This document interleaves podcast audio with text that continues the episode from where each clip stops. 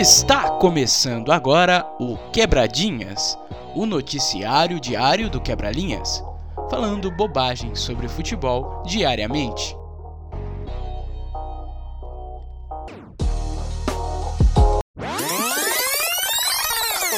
Opa, calma, antes de começar o programa eu queria lembrar você que está nos ouvindo de ir lá no Instagram do Quebra-Linhas e seguir a gente, pelo amor de Deus, porque o nosso Instagram está cada vez com mais novidades, a gente está postando todos os dias uma foto, uma efeméride do dia, geralmente comemorando o aniversário de algum craque, alguma lenda do futebol e com algum textinho também fazendo a lembrança desse cara, da carreira dele, da biografia, enfim. Então vá lá, dê o seu curtir e também divulgue o Quebra-Linhas Podcast. E seja um cara legal, seja uma menina bacana, faça isso pelo podcast independente brasileiro. Então agora você vai partir pro Quebradinhas, porque esse tá incrível.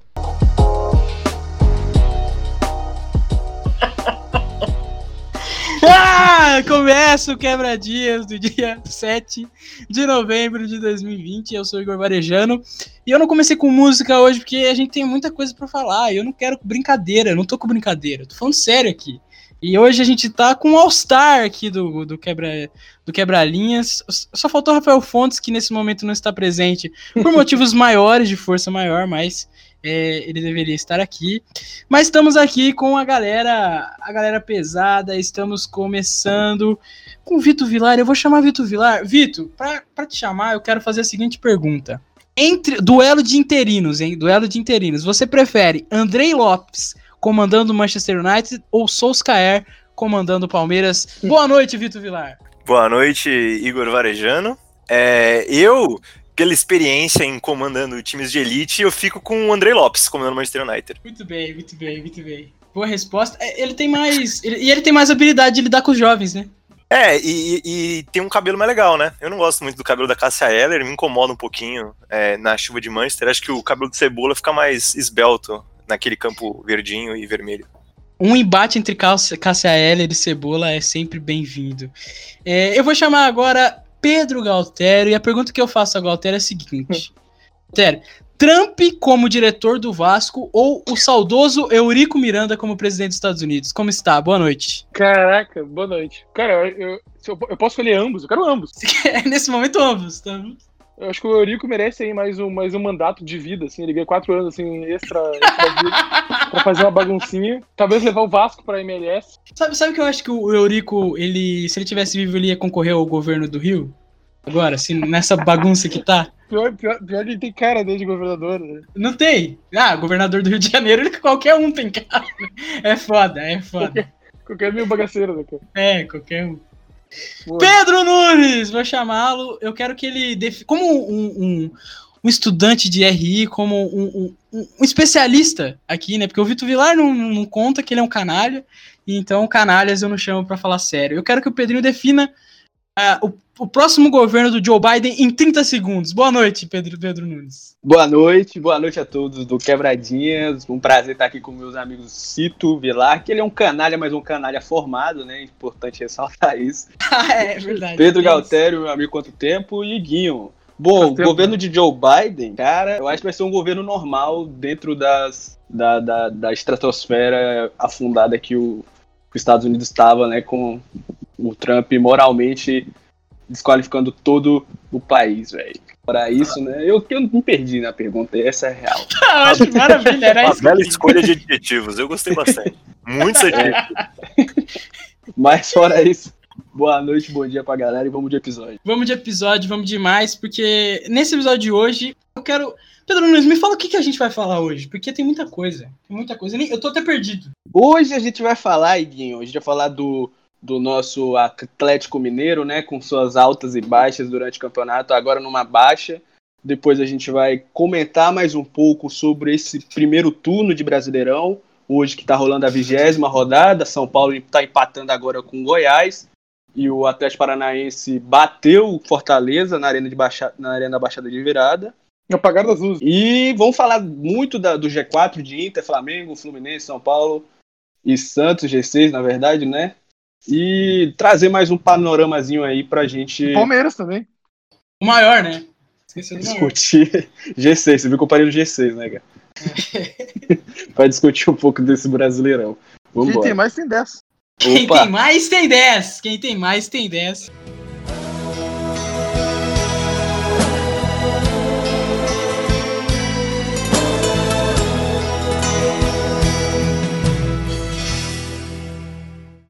E é o seguinte, olha, como o Pedrinho disse, a gente vai começar falando do Galo, porque eu quero chamar o Pedrinho para começar nossa conversa, porque o jogo da semana até agora do Campeonato Brasileiro, com toda certeza, foi Palmeiras e Atlético, o jogo mais aguardado, que depois de uma rodada muito maluca, e que tivemos São Paulo goleando o Flamengo, tivemos o Internacional perdendo para o Corinthians, o Galo foi lá e foi derrotado pelo Palmeiras, ainda sem treinador, né? O Abel ainda não havia assumido o comando da casa-mata do Palmeiras, e o Atlético então foi derrotado por 3-0 pelo Palmeiras, um Palmeiras reativo, um Palmeiras moleque, um Palmeiras maravilhoso. Eu queria saber, Pedro Nunes, Pedrinho, quais as perspectivas pro Galo? E eu queria um destaque positivo, um destaque negativo desse time do Atlético. Um destaque negativo, começando pelo negativo, o Galo vem numa inconstância muito alta de... Não falo que é um vício de jogo, mas também uma saturação do estilo de jogo do São Paulo, que ao longo do campeonato foi se mostrando que tem antídoto, e nessa altura do campeonato não houve uma grande variação no estilo de jogo, e alguns times se montaram muito bem para combater o Atlético, seja onde for, seja fora de casa, seja dentro de casa, que a gente vê que o Galo tem algumas atuações dentro de casa que antes eram boas e hoje já é abaixo da média, e fora de casa nem há de comentar, porque é um desempenho bem, bem trágico. O destaque positivo, não vou nem relacionar esse jogo contra o Palmeiras, vou relacionar agora contra o jogo, no jogo contra o Flamengo, que chegou o novo reforço do Galo, que é o Eduardo Vargas, que é uma posição... Gostas? Cara, eu gosto porque não tem... Saca? Mas se fosse pra escolher... Não, Natan atualmente. O Galo não tem aquele definidor, né, Galo? No estilo de jogo do São Paulo, ele se encaixa mais nas características do Sacha, ele tem uma melhor definição, tem um melhor domínio, até uma melhor visão de fazer jogadas ali na boca da área, então é um reforço que agrega muito. É um pouco mais bonito também, né? É bonito, cara. Aquele padrãozinho mexicano, na tatuagem no braço, o cabelinho bem cortado. Um amante latino, né? É um amante latino. É verdade, sim. No vestiário não vai faltar maluma, isso eu posso ter certeza. Cucúmbia. Então é isso, Pedrinho. Eu queria chamar os outros meninos da bancada para falar sobre esse Atlético, assim, porque a gente olha para esse galinho e a gente fala, pô, é um time que investiu uma grana, tá com um treinador gabaritado, mas joga só a competição para o Campeonato Brasileiro, né? Eu ouvi podcast hoje sim, que na minha opinião, inclusive, a gente tava falando antes sobre o podcast de futebol e tal, pra mim é o melhor hoje, porque o Kleber Machado é um absurdo como host de podcast, é espetacular, eu indico para todo mundo. E eles estavam falando sobre o Campeonato Brasileiro, e eles estavam falando sobre o número de jogos que os times vão ter até agora, né, até o final da temporada. Por exemplo, se o Flamengo jogar todas as competições até o final, que é o principal, o time com mais investimento, o time com mais jogadores, vai jogar 80 jogos, tá? Até o final da temporada, 80 jogos na temporada inteira. É muita coisa, é absurdo. Assim, num nível absurdo demais para uma temporada tão reduzida e tão ativa. E o Atlético Mineiro, se não, né? Porque tem só esses 20 jogos à frente aí do Brasileirão. Vai jogar 57. Olha a diferença do número de jogos. Então, tem essa disparidade entre os clubes. Eu quero saber de vocês, esse Atlético vai jogar só o Campeonato Brasileiro? É o favorito? Ainda é favorito? Ou vocês veem, como o Pedro falou, esse antídoto que pode causar problemas pro esquema do Sampaoli? Eu tô acompanhando mais ultimamente, no início, quando tava muito, muito bom, assim, eu tava, não tava vendo, porque eu tava fazendo outras coisas e tava meio largado do Brasileirão. Mas o Galo, o que a gente fala, né, que o Pedro até mencionou, é que falta um finalizador, né? O Galo tá com muito problema de chegar perto. Primeiro, não é nem errar o chute, às vezes não é nem chutar, né? Porque é vários toques, assim, e rondinho da área. O adversário, quase todos os jogos que eu vi, até o Inter, né, que é um time com o Coudet mais pra frente, também jogou recuado, porque o Galo contra linhas baixas tem enorme dificuldade, né, muita dificuldade de furar, porque tem jogadores de talento individual, como o Keno, o Savarino, mas em curto espaço não acham uma alternativa, ou acham, mas não conseguem terminar a jogada sozinhos, porque não tem um centroavante clássico, assim, por assim dizer. Então, acho que é um time bem, até vencível, diria assim, é um time bem ainda quebrado, assim, pra ser um grande time como foi o Flamengo do ano passado. Porque quase não é atingível, mas enfim, quando a gente tem um campeão brasileiro, geralmente é um time quase perfeito, né, que a gente fala. Por exemplo, o Corinthians de 2015, encantador, não poderia ver outro campeão lá. Os Cruzeiros de 2013 e 2014 eram sensacionais também. O próprio Corinthians de 2011 ainda. O Palmeiras de 2018, tu sabia exatamente o que ia fazer e tu não conseguia parar o que ele ia fazer. Então eu acho que o Galo ele não tá com essa vibe, né, talvez da temporada, por não ter torcida e tal. Porque o Galo, imagina, algum jogo que ganha por um gol, assim, sofrido no finalzinho e a torcida empurrando, é outro clima, tá ligado? Eu acho que esse clima... galocura, né? É uma galocura. Eu acho que esse ano, não só o Galo, mas todos os times, tá todo aquele clima de, tá, próximo jogo vai, mas parece tudo que é um treino, né? Até o Guardiola falou, eu fiquei puto na época, mas ele tem certa razão. Que não tá tendo aquela cara de jogo mesmo, assim, a torcida. Pateta ou não? É um pateta, né? Mas enfim, tem certa razão. Eu, como um espectador externo, eu acho esse um dos times do Galo mais galo que eu já vi na minha vida, né? Bem galo, rápido. É muito galo, é rápido, perde muito gol, é uma loucura todo jogo, toma muito gol, faz muito gol, mas falando um pouco mais sério, o Galo tem uma queda de rendimento nos últimos jogos que é notável, né? Até mesmo nas partidas que ganha, é um sofrimento para fazer essa bola entrar que tá muito estranho, né? No último jogo contra o Palmeiras, eles tiveram 16 finalizações no gol, o que é uma boa... criação, uma boa chance, volume assim, só que duas bolas foram ameaçaram o Everton, né, que nem pode dizer que ameaçou, porque ele mal sujou o calção durante a partida, mas enfim, é um problema de criação que o Galo tá vivendo que não condiz com o investimento que o clube fez. Beleza, você tem problemas em certas posições, mas isso todo time no Brasileirão tem. O único time que pode dizer que tem um luxo, que tem bons jogadores em todas as áreas, um primeiro titular e um reserva bom é o Flamengo, mas todos os times têm que lidar com essas situações e o Atlético Mineiro não tá conseguindo lidar. É um time que oscila, é um time que vai oscilar, é normal. O próprio Santos do São Paulo oscilou bastante também, mas o São Paulo tem que correr para arrumar um jeito de fazer esse Atlético engrenar, porque pelo investimento feito, é bastante perigoso o Atlético continuar nesse nível altíssimo de contratação de jogadores, de investimento, de infraestrutura, sem o retorno da torcida no estádio, sem o dinheiro dos tickets. Muito dinheiro fora, né? E a premiação no Brasil a gente sabe que não é muito boa, né? A melhor premiação no Brasil, se a gente for pegar separada assim, é a Copa do Brasil, que o Galo já tá fora. E não ganhou nenhuma, tipo... Geralmente os times mesmo que perdem ganham tipo 15 milhões, né? Porque por ir avançando. Pois é, e o Galo não conseguiu isso pelo planejamento estranho, pra dizer o mínimo, do começo do ano com o Rafael Dudamel, né? E enfim. Tem essa ainda, né? Não era planejamento, ela não tinha planejamento.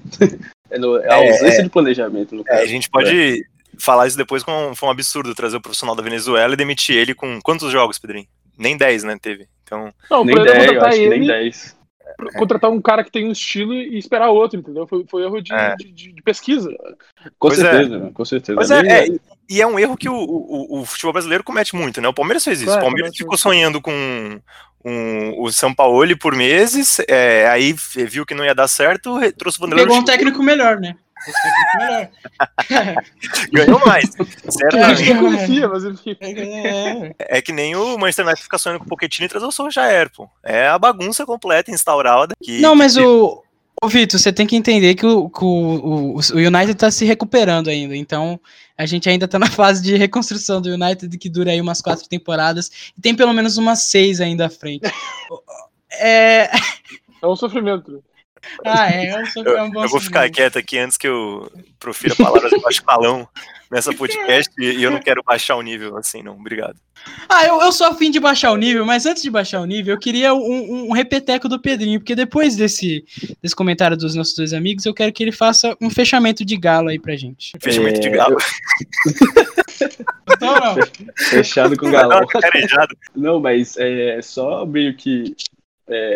respondendo os meninos ou incrementando mais na discussão, eu acho que é importante a gente identificar momentos que o Atlético viveu na temporada.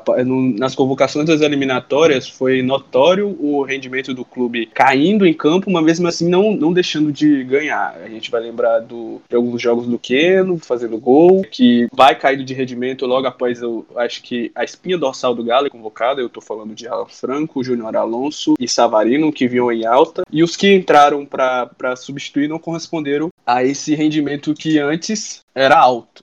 Aí os convocados retornam da convocação e já engrenam nessa mais fase do Galo. E isso, mostrando o que está acontecendo nessa oscilação do Atlético. Mas também é importante a gente lembrar que ano passado, o Sampaoli no Santos, ele teve uma oscilação parecida com o que teve o Atlético, do que está passando o Atlético essa temporada.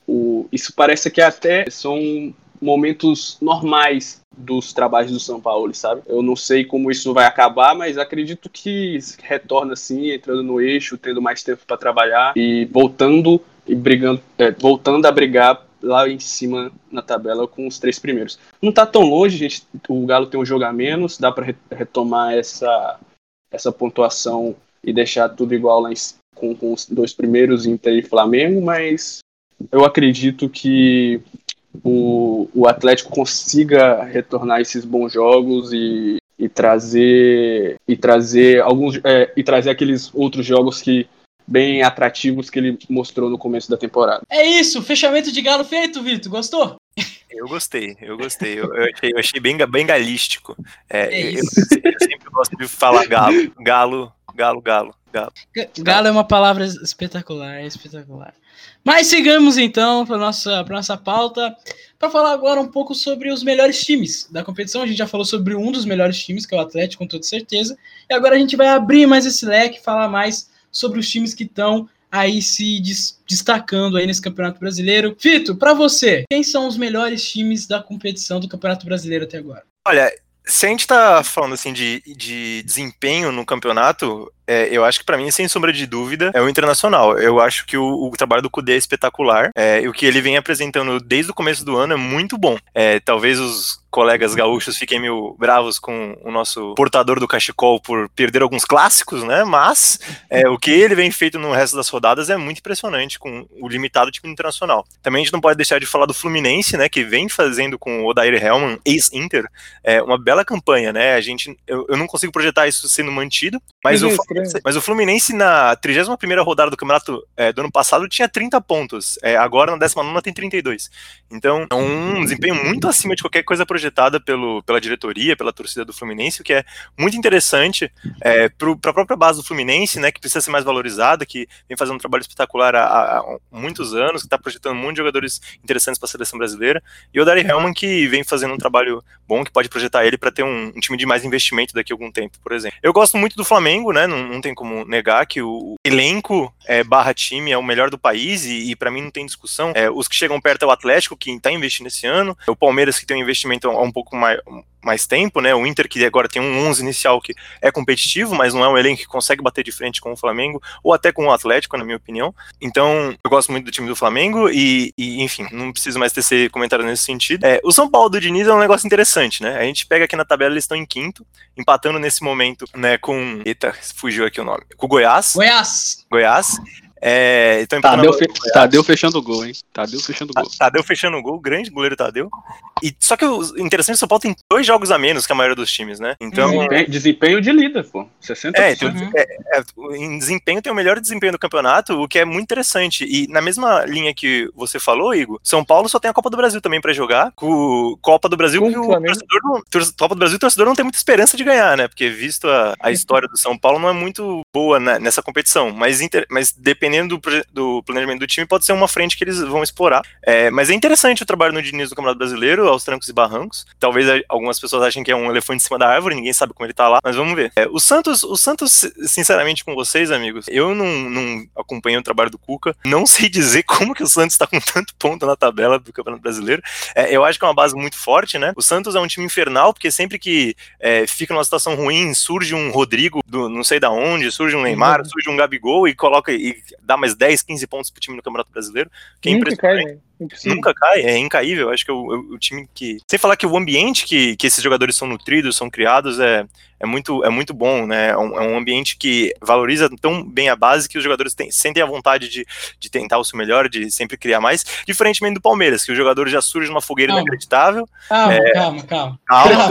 Eu vou explicar. 2-1 São Paulo. O time do Palmeiras, embora tenha uma base boa agora, nos últimos 2 anos, não é um time que está acostumado a revelar jogadores. E quando revela, são jogadores de nível questionável. E aí, quando surge uma joia, como o Gabriel Veron, como o Gabriel Jesus, são muito questionados quando tem oscilações, que é normal ter. No Brasil, a gente tem o auge dos nossos ídolos. Nossos ídolos no futebol brasileiro geralmente têm 21, 22 anos. São jogadores que estão crescendo, são jogadores que estão amadurecendo. Então, é muito complicado a gente exigir que seja uma performance de altíssimo nível durante as 38 rodadas do Campeonato Brasileiro. Então, os jogadores vão oscilar, eles vão crescer, eles vão diminuir. O Wesley, ele começou a sua arrancada muito boa. Fala que... isso não, fala que dá gatilho. Mas enfim. Inclusive, 2-1. O Gautério tá meio bêbado no momento. Eu não entendi, não dá nada, Galgão. Eu falei isso há um tempão, cara. Ah, tá viajando. Enfim, eu já falei pro Igor, eu falo pro Igor desde o começo do ano que o elenco do Palmeiras é muito bom. Isso vai ser refletido no trabalho do Abel Ferreira, eu imagino, que inclusive é um gato impressionante. Ah, gostoso, hein? É uma gostosura acentuada, hein? Eu acho que o Palmeiras tá procurando jogadores bonitos. Eu acho que Luiz Adriano, Abel Ferreira, o novo zagueiro, que tem um nome impronunciável pra mim, não consigo falar o nome dele, Gustavo Gomes, todos absolutamente gostosos e, enfim, acho muito bom o trabalho do Anderson Barros, né? Que é feio e procura jogadores bonitos, então é bem interessante isso. Enfim, eu acho que... O nome desse episódio vai ser Cito-se Lá. Eu acho que esses são os times que vão acabar disputando ali a parte de cima. Eu acho que o Grêmio ele pode fazer pegar uma sequência boa no final do Campeonato Brasileiro, disputar uma vaga nesse G6 aí, de pegar talvez até um G4, dependendo de uma queda de rendimento do São Paulo, do Santos, do Fluminense. O Fortaleza, que tem um trabalho longo prazo, né, que faz jogos muito bons, pode tentar chegar lá também. O Ceará faz um trabalho excepcional. O Corinthians não pode descartar nunca, mesmo tem um elenco limitado. A camisa eu venho aqui dizer que eu descarto. Deixa eu abrir uma aspa rapidão, Citão. Pro Gagal, velho. Porque, tipo assim, eu tô vendo os últimos jogos do Grêmio e, tipo, eu não consigo ver esse futebol todo que eles demonstraram no último ano, saca? Eu acho um futebol bem mediano mesmo e, na moral, eu acho que não pega nem G6 pros times, porque os times do G6 estão jogando, saca? Achei que ele tava do meu áudio aqui, eu tava preocupado. Gol do Goiás. Ah, não, pedido. Mas, enfim. Eu tenho oitavo mesmo jogando mal. Mas tu assiste o futebol do Grêmio pra opinar? Todos, né, cara? Torço sempre. Tu não acha que o futebol dos caras tá fracão, meu? Não tá jogando nada. Esse é o pior. Ele vai lá e tá com 4 vitórias em 5 jogos agora. Mesmo jogando nada. Isso que é o pior. Muito abaixo da média, cara. Eu acho que não... Sim. Os amigos que eu sigo, tipo, o que eu vejo é que a galera jovem, assim, os menos de 25 anos, estão tudo puto, tipo, pedindo um Heinz, assim, um cara diferente. E a galera mais velha reclamando que o Renato ganha título todo ano, que daí o chão vale pra esse argumento. E os caras são modinha que querem fora, entendeu? Tá essa coisa assim. Tipo, o Renato eu acho que vai ficar defendido até onde ele quiser, entendeu? Ele só sai quando ele quiser sair. Tomara que fique pra sempre. Voltamos pra pauta. Não, a questão do Grêmio também, o PP joga muito, né, cara? O cara é um fenômeno. Eu tava um pouco com o pé atrás dele, porque ele não tinha... Sequência? Passado, né? Ele não tinha demonstrado boa finalização, né? Teve um jogo contra o Vasco, acho que ele perdeu um gol na cara. Que virou piada, os gringos ficaram putos. Ô, Gautério, você não acha que o PP deveria trocar o nome? Porque PP é um nome meio genérico? Nenê? Não, mas o PP é bom pra Europa, assim, tem o PP do Arsenal. Então, vamos pensar isso aí, vamos tentar fazer uma assessoria pro PP aí. Sabe o que seria genial? Sabe que seria genial, cara? Era tipo... Era o Renato Gaúcho ligar pro Nenê. Não, vai rolar. Eu prefiro Eduardo Gabriel Aquino Costa. Eu prefiro PP do que Aquino. Vocês não entenderam a minha piada ou vocês ignoraram mesmo? Não, para, vai, continua. Toca, pai, toca, fala. Não, era zoando mesmo. Yeah. Tá bom. Ó, então, continuando aí a nossa pautinha, a gente já falou dos melhores times, a gente já falou do Atlético Mineiro como, né, a abertura do nosso programa. Agora eu quero chamar o Gautério, porque quando a gente fala de Campeonato Brasileiro, uma das coisas que mais me chama a atenção, o que me motiva muito a ver Campeonato Brasileiro, são os destaques individuais de cada time. Então, é aquela coisa de... É tipo ver basquete pra mim. Você vê o time pelo jogador. Você nem tá tão afim de ver o jogo inteiro. Você quer ver o step back do James Harden. Não quero, caguei pra porra do PJ Tucker matando bola de 3 lá. Eu quero ver o step back do James Harden. E é parecido isso o sentimento que eu tenho com o brasileiro. Eu queria saber do Gautério quem são os destaques individuais do campeonato. Cara, uma coisa unânime é o Thiago Galhardo, né? Esse é um fenômeno do futebol brasileiro em 2020. Bonito ou não? Cara, pior que eu tava analisando agora, aproximei a full o rosto, não é bonito. Ele me lembra um pouco o Bruno Fernandes, assim, tá? Tem que aproximar um pouco, proteger a sobrancelha. Ele é estranho, eu quero estranho. Travou, hein? Mas assim, sorrindo de longe é gato, tá ligado? Passa. Pô, fazendo gol no Grêmio é gato, mano. Fez um já. Finalmente. Então, o Galhardo tem 15 gols, o Marinho tem 12 e o Pedro tem 10, que são os três. Diria que são os três melhores jogadores do momento, né? Porque o Keno, ele começou muito mal, o torcedor do Galo tava indignado com ele. Ele fez 2 set-tricks seguidos, foi uma loucura. Caiu e um voltou a jogar mal. Novo. É, voltou a jogar mal. O cara é insano. Tá bom já, pô. Já tá bom, já fez o que ele tinha que fazer no turno. É, cara, ele tinha o Keno no Palmeiras em 2018, né? É, ele não, tinha... Não, ele, não, não, ele jogava bem, pô. Não, é que eu acho que o palmeirense tem um saudosismo com ele por causa que ele fez muito gol importante do Palmeiras, mas ele tinha muitos desses momentos, assim. Tinha uns jogos que ele não fazia nada, aí tinha um jogo que ele ia lá, golaço. Ele era diferente, mas é diferente. Não, era diferente, é totalmente diferente. Porque no Atlético ele é o cara, né? No Palmeiras ele era o reserva do Dudu. O Keno é tipo assim, aquela questão que eu tinha falado da saída dos caras pra eliminatória. Foi justamente a fase que ele mais sentiu, tipo, os jogos que a responsabilidade caía pra ele. Exato. Então, tipo, ele não tinha a passagem. Quando ele jogava na direita, apoiando com o Guga, ele era sozinho, praticamente. Ninguém passava pra ele. Aí ele investia de lado pra jogar com o Arana e o Arana ficava preso porque, tipo, não tinha um zagueiro como o Júnior Alonso pra dar tanta liberdade pro Arana jogar. Então, no final, era o Keno contra 2, no caso, que num contra 1 não vai dar, porque a marcação pra ele sempre é dobrada. É só fazendo aquele advogado do Keno aqui. Mas, tipo... É sempre bom, tá liberado o advogado. Não, tem que ser, tem que ter isso, a gente só fala mas, é mais ou menos isso que acontece. Aí, tipo, agora ele foi suspenso contra o Palmeiras e volta agora contra Flamengo, vamos ver como é que ele volta. Bom esse. Que tem concorrência braba pra ele. Eu acho que o Zarate, daqui uns 3-4 jogos, tá pedindo passagem, porque o moleque é bom de bola. Convocado o Zarate, Pedrinho, ou não? Ele tava na lista, Cito, não vou te confirmar, mas Júnior Alonso, Savarino e Alan Franco é certeza. O Savarino vai com a barca da Venezuela que joga no Brasil, ele vai junto com o Otero. Vai junto com... O Otero, grande Otero. Ficou fora da lista o Zaracho, o Pedrinho, vi aqui. Ficou fora. Mas ele tava na pré, né? Tava na pré. E é uma coisa pra gente até discutir em outro episódio. E os times que estão se fudendo com as convocações das eliminatórias e não estão, tipo, abrindo, não fizeram nenhum... Não tiveram barulho, no caso. O Flamengo teve... Na hora de reclamar das convocações. O Palmeiras mesmo se fudeu pra caralho. Não, o Galo tomou no cu, pô. O Palmeiras e o Galo perdendo o titular à roda e não tem reposição. E é brincadeira, assim, sabe? Tipo, a gente ficar chovendo numa olhada aqui. Eu não tenho mais força de ficar reclamando do Tite, ficar reclamando da CBF, que tá colocando data FIFA. Que tá colocando o Campeonato Brasileiro não com data FIFA. Não, é a CBF que coloque, mano. O time que não tem que aceitar. Tite, é o seguinte, hein, Tite. Eu tô na sua encolha, hein? Você fica esperto. Eu sei que o Adeno escuta o Quebra-Linhas, né? Então, Adeno... Baita do Nerdola. Baita do Nerdola também. Eu sei onde você mora, hein, filho? Meu Pedro Gautério. Não é mole não. Pai. Desce desse teu camarote aí, pai, que o negócio vai ficar feio, primo. Me chega a turma do Galo, oi? Que isso? Não, e outra. Acho que esse tema dá um quebra-linhas sozinho, assim. Tipo, a gente falar, porque é uma coisa que acontece todo ano e todo mundo fala, não, mas, porra, os caras assinaram antes, meu, pô. Aí não tem o que fazer. Aí não tem o que fazer. Vou xingar o técnico aqui. Que botou esse lateral aí de 16 anos. Porra, meu, isso. Eu acho que dá um quebra-linhas especial aí, só pra gente falar disso. Como eu disse, Quebra-Linhas, calendário brasileiro. Como eu disse, só resolve quando o Tite convocar os 23 jogadores do Flamengo, assim, e aí vai ter uma comoção nacional inacreditável.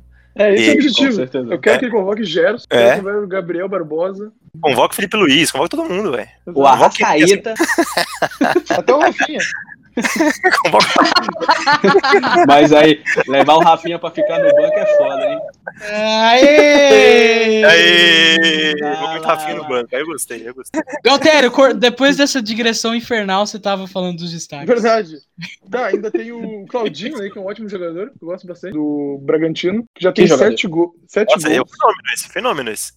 Pô, joga muito. Fez um golaço contra o Flamengo, me empolguei. O Vina, que eu gosto bastante também, que era no Inter em 2021, inclusive. Próximo Galhardo ou não? Próximo Galhardo, esse é o objetivo aqui, ó. Pega um cara de 29, 30 anos e ainda não estourou, mas que ainda tem gana de vencer, quer vir pro Internacional. Que daí Lucas Lima, hein? Lucas Lima é o nome, Pedro Gautério.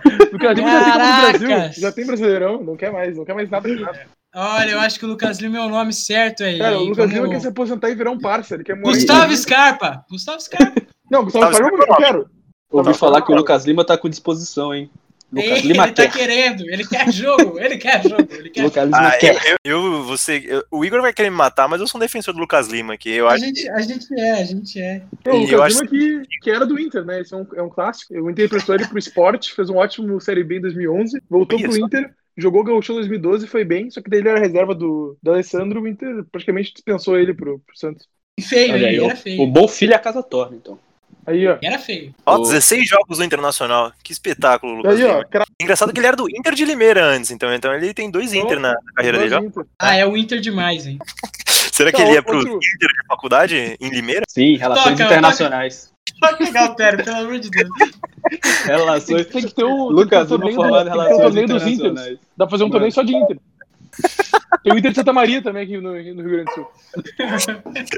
Inter Miami, Inter Internacional, Internacional. Inter Miami.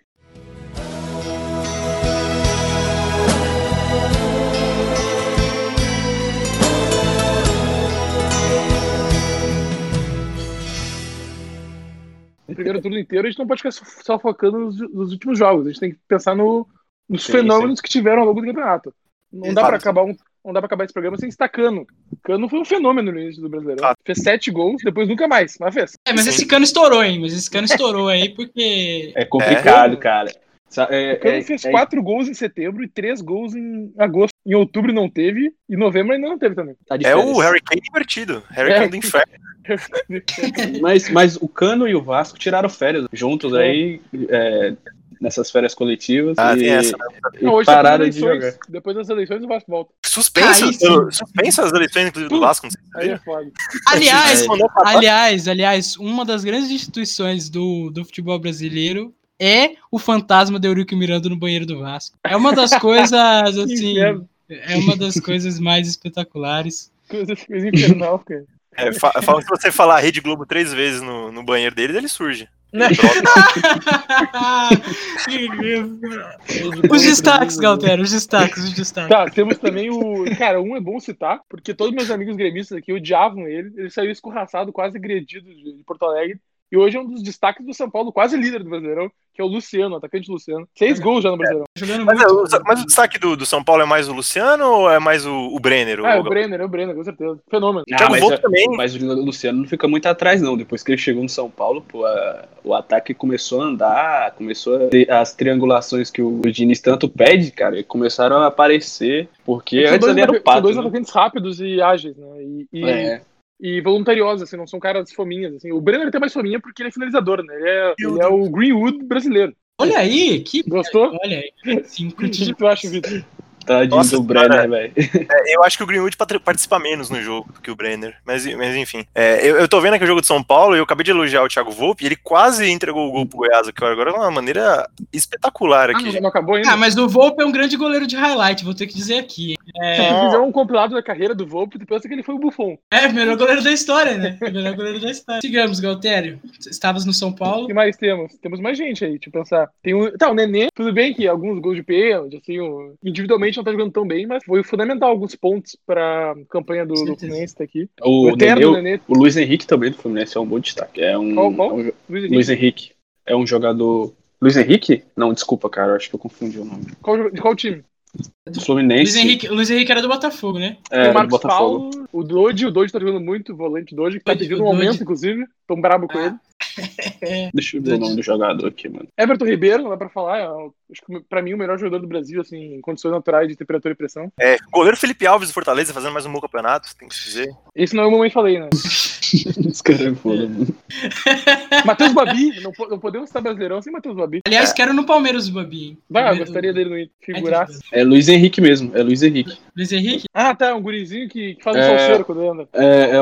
Sim. É que teve o Luiz Henrique do Botafogo também, que foi vendido pro Marcelo. Vazou. Pro Lille, né? Não, o Marcelo, acho que foi. Marcelo. O que você acha? Tem algum destaque no Palmeiras, Gautério? Você acha? Palmeiras, cara, eu gosto bastante do Patrick de Paula, só que nos últimos jogos que eu vi, não vi todos, né?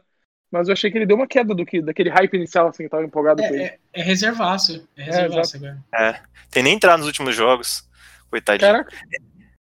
Eu acho que o destaque do Palmeiras, eu acho que mais uma vez, é o Gustavo Gomes, é um espetáculo. Esse é o fenômeno. E o Vina, muito bom, da defesa do Palmeiras. Muito bom, Gustavo Gomes e Vinha, excelentes jogadores, e além do Wesley, né, que nos últimos jogos tinha crescido agora bastante. Tá fora da temporada, tá, gente. Mas o cara que tem mais participação em gol no Palmeiras é o Luiz Adriano, né? Sim, eu sou um fã, assim, do Luiz Adriano, cara. Sou 6 gols, 2 assistências. É, muito bom. E machucou, ficou uns bons jogos sem jogar, porque tinha... O Veiga também tá jogando bem, eu gosto do Veiga. Veiga é bom jogador. Palmeirense, Veiga é palmeirense. Gosto. Somos todos, né? Não somos todos palmeirenses. Quem não é, né? Quem não é, exatamente. Não, mas um destaque do Palmeiras, assim, que eu faria nesse momento, talvez sofra algumas represálias aqui. Bomba. Vem, Felipe Melo vai falar. Não, eu ia falar do Felipe Melo, mas eu vou falar do Zé Rafael. Porque o Zé Rafael, ele vem numa... Pois é, ele vem numa recuperação nessa temporada, porque, assim, eu era um dos maiores antes do Zé Rafael que já pisou em terra brasileira, entendeu? Eu era totalmente contra o conceito do Zé Rafael, achava, assim, bizarro a forma como que ele era um jogador que não fazia nada de interessante, ele não marcava bem, mas ele tinha estatísticas, ele não chutava bem, ele não tocava bem, e ele era um jogador que é o típico meio de campo que a galera fala, nossa, aquele cara é bom, hein? Só que ele não faz nada. É aquele cara que você assiste o jogo... Sabe dominar, mata a bola do jeito que vem. Ele é meio enceradeiro, né?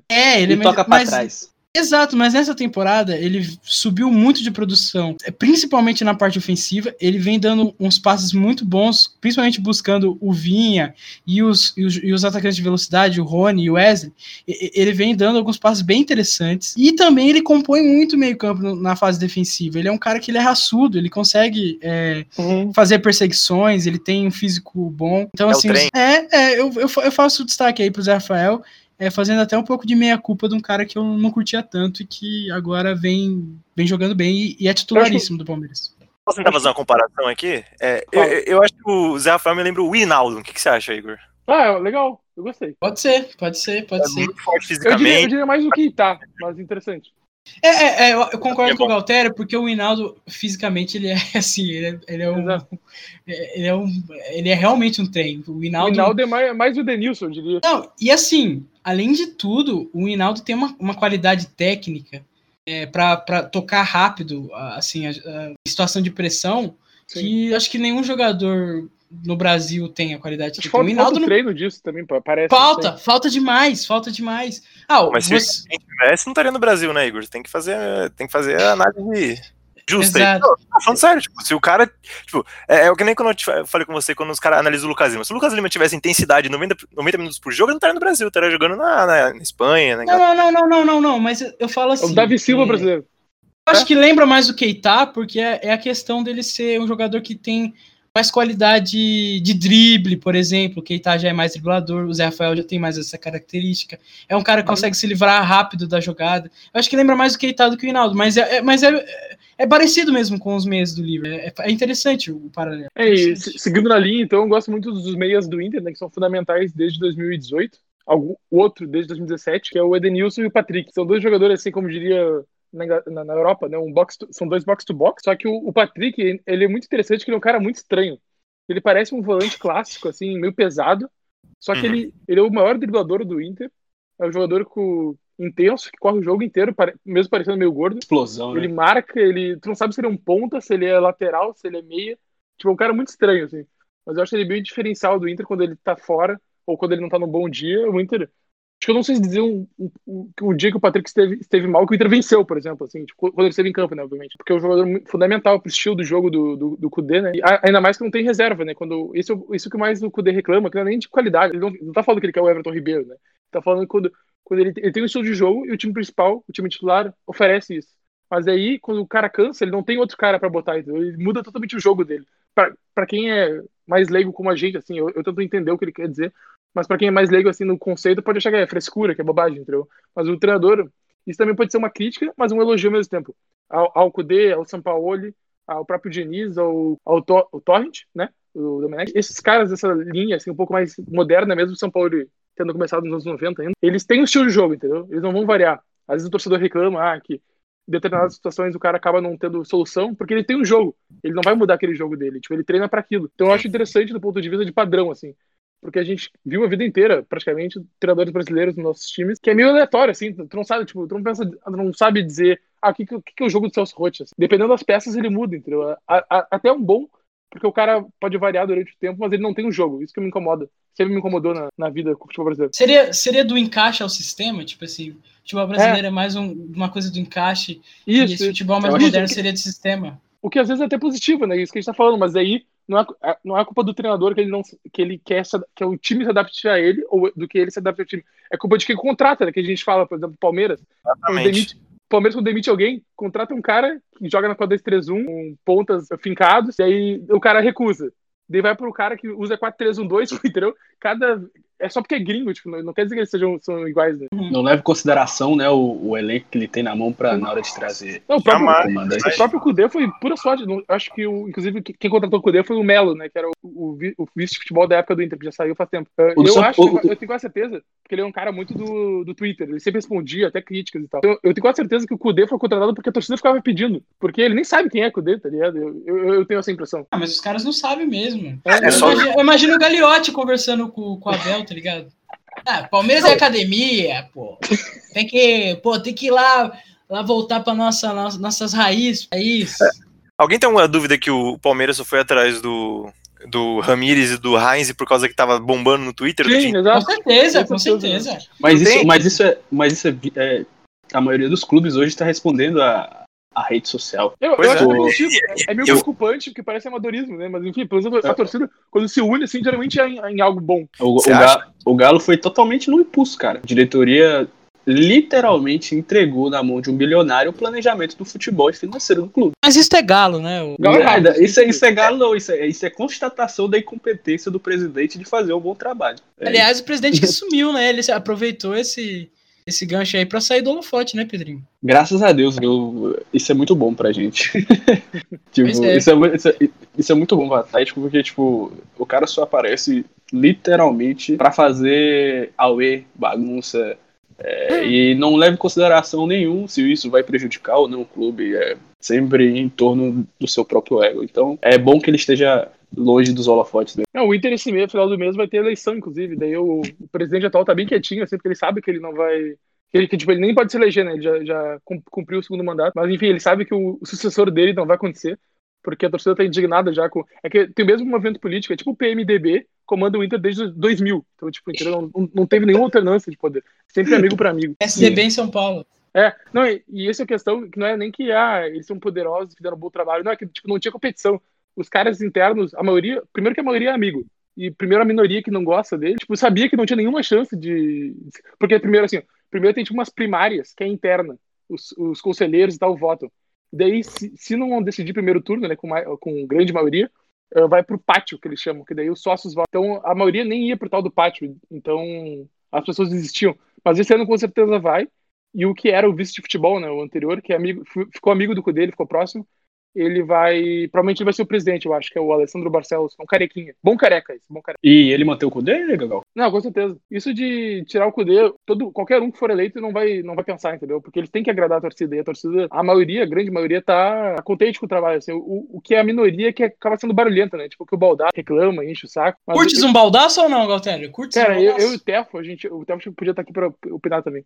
Chamei ele. A gente achava ele importante, porque ele falava coisas interessantes numa época, assim, fora a bobajada, ele fica enchendo o saco do Grêmio, que eu acho que não deveria ser a parte dele, mas ele tinha uma voz interessante porque ele abria espaço pro torcedor comentar as coisas e tal. Ele, ultimamente, tá muito mais opinativo e democrático pra ouvir ideias, entendeu? E ele sempre é exagerado, entendeu? Que ele vem numa linha do jornalismo, que ele tem que cravar e gritar, coisa do gaúcho ainda. Então, ele tá mais atrapalhando do que ajudando há tempos. Espetáculo. Eu acho que assim, eu ia chamar o Gautério pra falar de Inter já, e acho que a gente já passou pelo Inter maravilhosamente, então... Só queria comentar mais uma coisa, que o Inter, acho que tem vários jogadores que estão, tipo, no limite, assim, de desempenho, jogando bem, mas o problema que mais me decepcionou em 2020 é o Cuesta, né, cara? Que o Cuesta, sei lá, é o maior ídolo do Inter desde 2013, sei lá, digamos assim, em qualidade, né? Que eu tenho um amigo meu que é o Alexandre Perim, que ele é um grande especialista assim, em Inter desde os anos 90, que ele sempre elege assim, o melhor do ano para ele. E ele botou 2018 e 2009 o Cuesta. E para mim também foi 2018 e 2009 o Cuesta. E 2020 ele é tipo, o 13º melhor jogador, tá ligado? Tipo, ele tá numa fase inacreditavelmente bizarra, assim. Falha quase todo jogo. E mesmo assim o Inter é o time com mais clean sheets, né? Mais jogos sem ser vazado no Brasileirão, são 8. O terceiro é a melhor defesa em gols sofridos. Mas mesmo assim o Cuesta fala em quase todo jogo, tipo, não sei o que tá acontecendo aqui. O que a torcida acaba inventando moda e sendo até meio desrespeitosa. Eles fizeram até uma petição pro Cuesta largar da namorada. E quando ele era solteiro, ele jogava muito. Ele tá namorando desde fevereiro. E desde fevereiro ele tá horrível. Então a torcida botou a culpa nela, que ele tá soft agora. Horror, puta que pariu. Os mais extremistas ainda falam que querem a volta do Cuesta gay. Porque tinha como que a polêmica se o Cuesta era gay ou se era hétero. Bons tempos. Bom. A gente ia falar do Inter já, eu acho que assim, a gente falou muito já, e assim, sim. A gente tem um puta programa já, eu até pensei em abordar outras temáticas, mas eu acho que a gente pode deixar pra uma segunda parte desse resumo, e principalmente olhando mais para as outras competições, e daí dá pra gente falar bem mais sobre isso, porque eu acho que se a gente tentar entrar nas próximas temáticas que eu propus aqui, a gente ou ia se estender muito, e aí ia atrapalhar todo mundo, ou a gente ia passar de leve por cima, e aí ia ser bem porvo.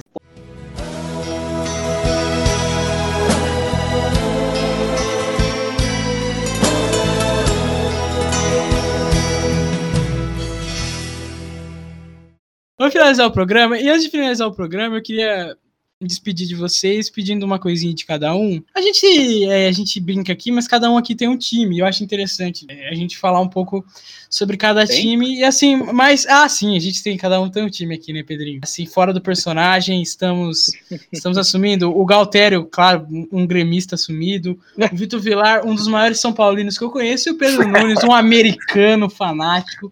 Então, Bora, Mequinha. Bora, Mequinha. Vamos falar dos nossos clubes do coração, assim, o que vocês esperam pros próximos meses aí, né, até finalizar essa temporada tão maluca. Mas do coração mesmo, que vocês estão sentindo, assim, coração, o que vocês pensam com o coração, começando com Pedro Gautério. Gautério, como que o Inter vai encerrar essa temporada? Cara, eu tô preocupado, né, porque eu não consigo analisar, o Tepo até fala isso, que ele acha engraçado, que eu posso ver qualquer jogo do mundo, eu consigo analisar certinho, assim, tipo, a questão tática, o que eu melhoraria, o que eu trocaria. Cara, no Inter eu não consigo. Eu só fico sofrendo o jogo inteiro, achando que alguém vai estourar o joelho a qualquer momento e vai fazer um gol contra e ser expulso na mesma jogada. Tipo, eu fico sofrendo, tá ligado? Até acabar eu fico sofrendo. Então eu não consigo analisar direito. Mas os últimos jogos, assim, da união até que se formou entre o Coudet, os jogadores e... Tá uma energia boa o vestiário do Inter, né? Da questão dos jogadores, né? Porque a parte política tá um desastre. Mas então eu acho que vai ser um time competitivo até o final do ano. Então eu acho que fica no mínimo em terceiro no Brasileirão. Então fico animado de não ter pré-Libertadores, né? Porque esse ano teve pré-Libertadores, foi sofrido. E dá pra brigar, né, nas Copas ali. Passar pelo América, talvez o Ceará ou o Palmeiras. Já chegaria na final, tá ligado? Tipo, a Copa do Brasil é muito próximo. A gente tá 6 jogos de título. Então eu acho que daria pra conquistar o título. Acho difícil. Acho que o Inter acaba... A maior parte das chances, assim, obviamente não acabar sem título. Mas eu acho que dá pra beliscar uma Copa do Brasil. O Brasileirão é difícil, né? Porque provavelmente o Galhardo vai acabar lesionando por 2 semanas, alguma coisa assim, sabe? Então acaba perdendo. 2 semanas hoje em dia são 6 jogos, né? É muito tempo. Então eu acho muito difícil o Brasileirão. Mas ficar no top 3 eu já acho que seria um bom ano. E a questão de... Seria bom a Copa do Brasil, porque daí tu conseguiria pagar muita conta e melhorar o grupo pra 2021, né? Porque o Coudet também recém começou o trabalho, né? O próprio São Paulo ele também... Se vai continuar no Galo, são treinadores que precisam de um tempo, assim, pra... Obviamente, ele já tem um impacto imediato, mas quanto mais tempo, melhor, né? O Coudet foi assim no Rosário. Primeira temporada ele terminou em 14º no Argentino, e depois, na segunda temporada, foi aquela temporada que quase foi campeão da Libertadores, né? Ele perdeu porque o Atlético Nacional era um fenômeno. Eu acho que... Vamos cravar aqui, então. O Inter campeão da Copa do Brasil. Esse que é meu final de ano. Aí sim! Aí sim! Era isso que eu queria. Tchau, Gautério. Obrigado por estar aqui. Um beijo no seu coração, vó. E a gente tá após pra gravar um especial sobre o All or Nothing do Mourinho, né? Não é do Totter, é do Mourinho, né? Tenho 3 parágrafos prontos já sobre. Espetáculo. Já a gente vai gravar esse programa maravilhoso. Obrigado, Gautério. Um abraço, beijo no seu coração. Beijo. Chamando agora Pedro Nunes. Pedro Nunes, e o Galo, hein? Esse brasileiro à frente, como vai terminar o nosso galíssimo? Pensei que a gente ia falar do nosso time do coração, já ia falar aqui do Meguinha, do Lisca doido, mas vou falar do Atlético, então. Eu acho que, acredito que o panorama do Galo pro final da temporada seja a classificação para Libertadores do ano que vem. Eu acho que esse é o projeto, a torcida muito inflada, com a possibilidade de título, mas acho que se a gente trouxer para a realidade o Galo com uma Libertadores na fase de grupo de Libertadores, já é um grande feito. Tem todo o investimento, mas a gente consegue identificar que o trabalho precisa ser desenvolvido, que esse ano eu acho que é um pouco demais a gente requisitar um título para esse time. Mas eu acredito que o Galo, fazendo uma temporada do jeito que começou e mantendo certos pontos que não se pode perder tanto fora de casa como dentro, o Galo consiga se classificar para Libertadores do ano que vem. Muito bem, Pedrinho. Te amo. Um beijo. Um beijão. E um beijão pra todos aí. E próximo episódio, estamos de volta. Valeu, galera. Próximo episódio, que inclusive é bem possível que seja sobre as Copas. O que você acha? Fala sobre... Eu acho maravilhoso. Exato. Falar sobre Copa do Brasil, falar sobre Copa da Libertadores. Liga. É Copa da Liga não, Pedro, Vitor. Aí é com você. É com um time que disputa esse tipo de campeonato com o objetivo de ganhar o título na temporada. Então, obrigado, Pedrinho. Um beijo no seu coração. Quebra-linhas on fire ou não? On fire. Valeu. Beijo. Vitor Vilar, perdão. Igor Varejano. Ah, eu acho que o Celtics, mano, tá mal essa temporada. Brincadeira.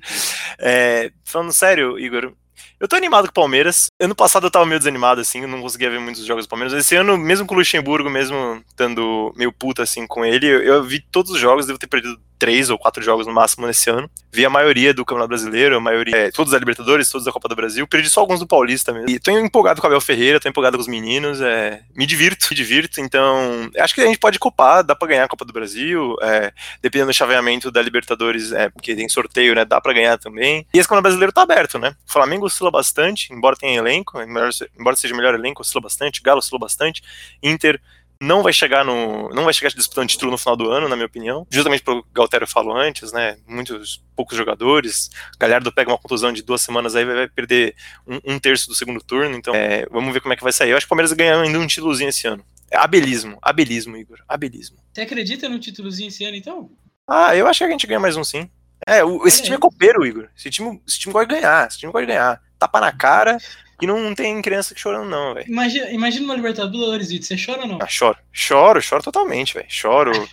Compro camisa de Portugal aqui, faço bacalhau, os caralho aqui em casa, foda-se. Maravilha, Vitinho. Te amo, um beijo no seu coração. Obrigado sempre pela presença. Ouça o Quebra-Linhas e não esqueça de seguir a gente no Instagram, porque a gente tá postando conteúdo todo dia. Curte o conteúdo do Quebra-Linhas diário, Vitor Vilar? Todo dia, conteúdo diário, aniversariozinhos. Hoje é aniversário do Dudu, hein? Um dos maiores jogadores da história do Palmeiras. Dá uma conferida lá, galera. O Dudu primordial. Então é isso, gente. Tchau, um beijo no coração de vocês.